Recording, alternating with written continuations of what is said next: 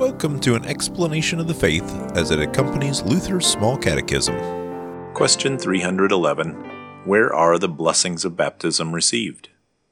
In baptism, we are adopted as children of God and are made one with Christ and incorporated into his body, where we continue to receive all that our Lord has promised to his holy people.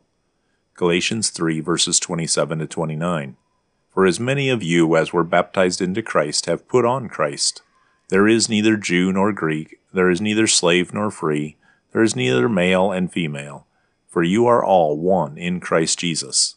And if you are Christ's, then you are Abraham's offspring, heirs according to his promise. 1 Corinthians 12, verses 12 and 13.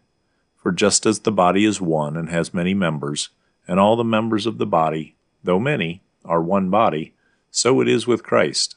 For in one Spirit we were all baptized into one body Jews or Greeks, slaves or free, and all were made to drink of one Spirit.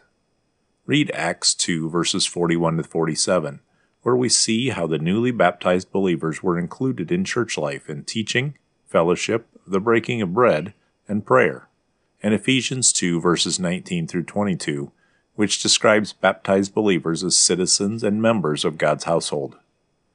Question 312. Is it possible for an unbaptized person to be saved? Yes, only unbelief condemns. Before the institution of baptism, Old Testament believers were saved through faith in the promise of Christ. Those who believe the gospel and yet die before baptism are not condemned, because they have been born again, not of perishable seed, but of imperishable, through the living and abiding Word of God. See 1 Peter 1, verse 23. However, Faith does not despise what the Lord promises and gives in baptism. The unbaptized should not delay in receiving baptism. Read Luke 23, verses 39 through 43. Although Christ had not yet instituted baptism, the thief on the cross was saved through the word of Christ. Thank you for listening to the explanation of our Christian faith as found in Luther's Small Catechism, brought to you by St. Luke's Lutheran Church in Oviedo, Florida.